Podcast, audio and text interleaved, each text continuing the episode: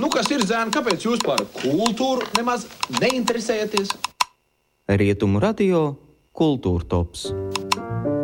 Labrīt, un esiet sveicināti, darbie rietumu radio klausītāji, šajā jaunajā 2020. gadā. Svētki ir aizvadīti. Dažādu kultūras un izklaides pasākumu klāsts mūsu pilsētā bija tik plašs, ka liekas, ko tad nu vēl maz ir iespējams izdomāt un sarīkot. Bet nekā, kultūra turpina dzīvot gan pēc Ziemassvētkiem un vecā gada pavadīšanas, gan valsts simtgades, par kuras svinību beigu datumu nevienam vairs nav īstas skaidrības. Nu, vārdu sakot, nosvinējuši esam ne pa jokam, un nu ir pienācis laiks ieiet tādā ikdienišķajā kultūras patēriņa režīmā, ko es, Dzinters Hmieļevskis, jums turpmākajās minūtēs arī palīdzēšu izdarīt. Rietumu radio Kultūra Tops. Jaunā gada pašās pirmajās dienās Liepājas Latviešu biedrības namā atklāta Liepājas Tautas Mākslas un kultūras centra fotostudijas Fotast izstāde Refleksija, kas tapusi ar filozofisku pieeju cilvēka pašizziņai, aicinot arī skatītājus saskatīt kaut ko vairāk nekā pirmajā acu skatienā šķiet. Nu, tie, kuri liepais fotogrāfiem seko līdzi kādā no sociālajiem tīkliem, paši savām acīm nereiz vien būs pārliecinājušies, ka saskatīšanā viņi patiešām ir meistari. Nu, vienlaikus eh, fotografijas sociālajos tīklos ir viena lieta, bet eh, drukātas un izliktas izstādē kaut kas pavisam cits.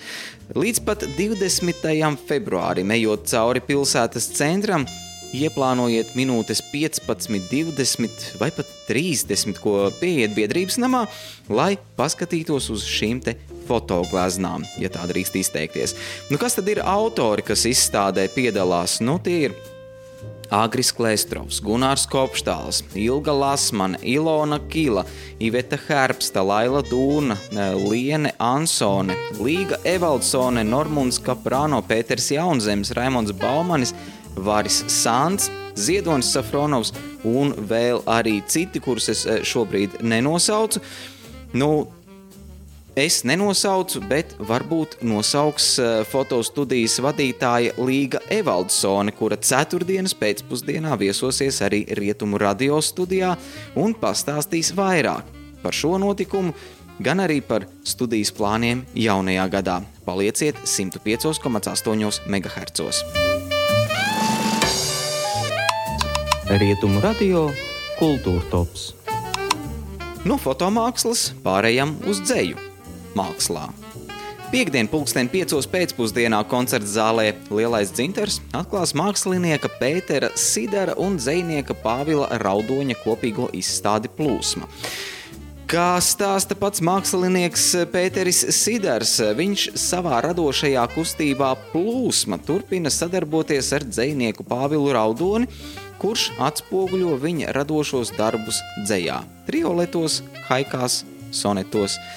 Nu, dzēja ir ritms un vārds, tēlotāja māksla ir krāsa un forma, kas kopā papildina viens otru un veido veselu mākslas darbu, kas uzrunā izstādes skatītāju, un skatītājs iekļaujas šajā radītajā krāsu un dzējas kopējā plūsmā.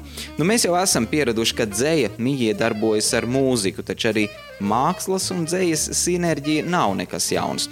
Aizvadītā gada rudenī ap dzīs dienām tepat tirdzniecības namā Kurzeme varējām vērot izstādi, kurā bija izlikti liepājas mākslinieku uzgleznoti liepājas dzējnieku dzējoļi. Nu, geogrāfija varbūt arī bija mazliet plašāka, taču domu sapratāt bet ne jau žanra pirmreizīgumā meklējama mākslas jēga. Ja tā būtu, arī mēs rietumu radio ēterā dziesmas vairs neatskaņot, jo vienu dziesmu taču esat jau dzirdējuši. Bet ko nu par to? Piektdienas pēcpusdienā pulksten piecos soļojam visi uz koncerta zāles Lielais cintars mākslas telpu pirmajā stāvā un baudām mākslu. Ja netiekat akurāti piekdien, ieplānojiet šo vietu kā pieturas punktu pastaigā nedēļas nogalē. Māksla jābauda, kamēr karsta. Rietumu radio Kultūra Tops. Nu, savukārt, sestdien, pulksten 6. pēcpusdienā Mākslas galerijas Romas dārza Berči zālē sāksies jauns koncertu cikls ar nosaukumu Ieglaznoti mūzikā. Ciklā plānoti trīs dažādi rakstura koncerti, kuru programmas tiks veidotas eh, pasaules mūzikas stilistikā. Nu, tā būs ceļošana pa dažādiem muzikāliem virzieniem, un vienlaikus arī rotaļa, kas valdzina ar svešo, neiepazīto, eksotisko, bet intuitīvi muzikāli atpazīstamo un atminamo. Nu, pirmais no cikla iegleznoti mūzikā koncertiem citāda klasika.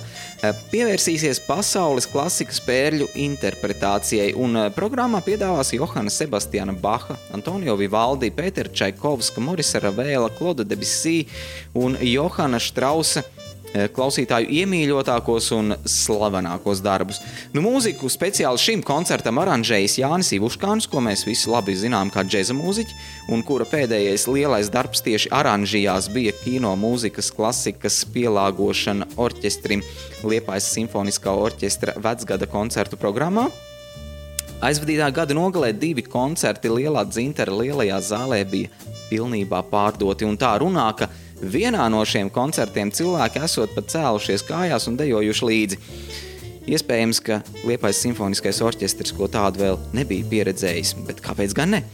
Nu, sestdienas vakarā koncertā m, citāda klasika m, spēlēs ļoti profesionāla mūziķu blice. Nu, jau pieminētais Jānis Ivuškāns, Mārtiņš Zālīte, Girts Celmiņš, Ritvars Garoza, Māris Zilmanis, kuriem jau izveidojusies tikai sev raksturīga muzikālā seja, kas ietver gan džēza mūzikas iezīmes ar eh, neatņemamām improvizācijām, gan arī akadēmiskās mūzikas intonācijas.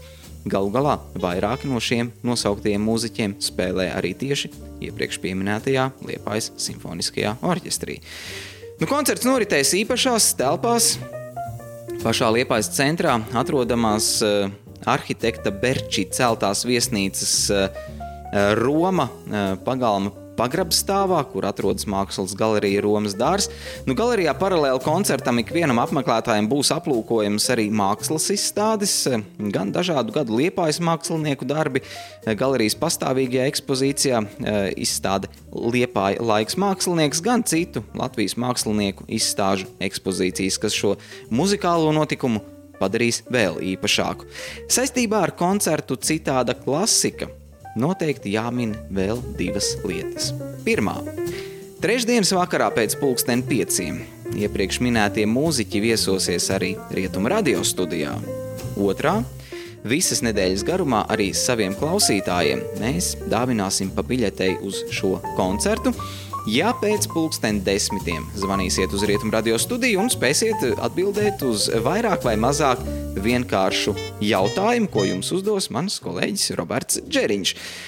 Nu šonadēļ gan tas rietumu radio kultūra topā ir viss. Baudiet liepājā notiekošos kultūras pasākumus, baudiet dzīvi un vēlreiz, un vēlreiz, lai jums laimīgs jaunais 2020. gads! Kas ir zēni, kāpēc jūs par kultūru nemaz neinteresējaties? Rietumu radio Kultūra tops.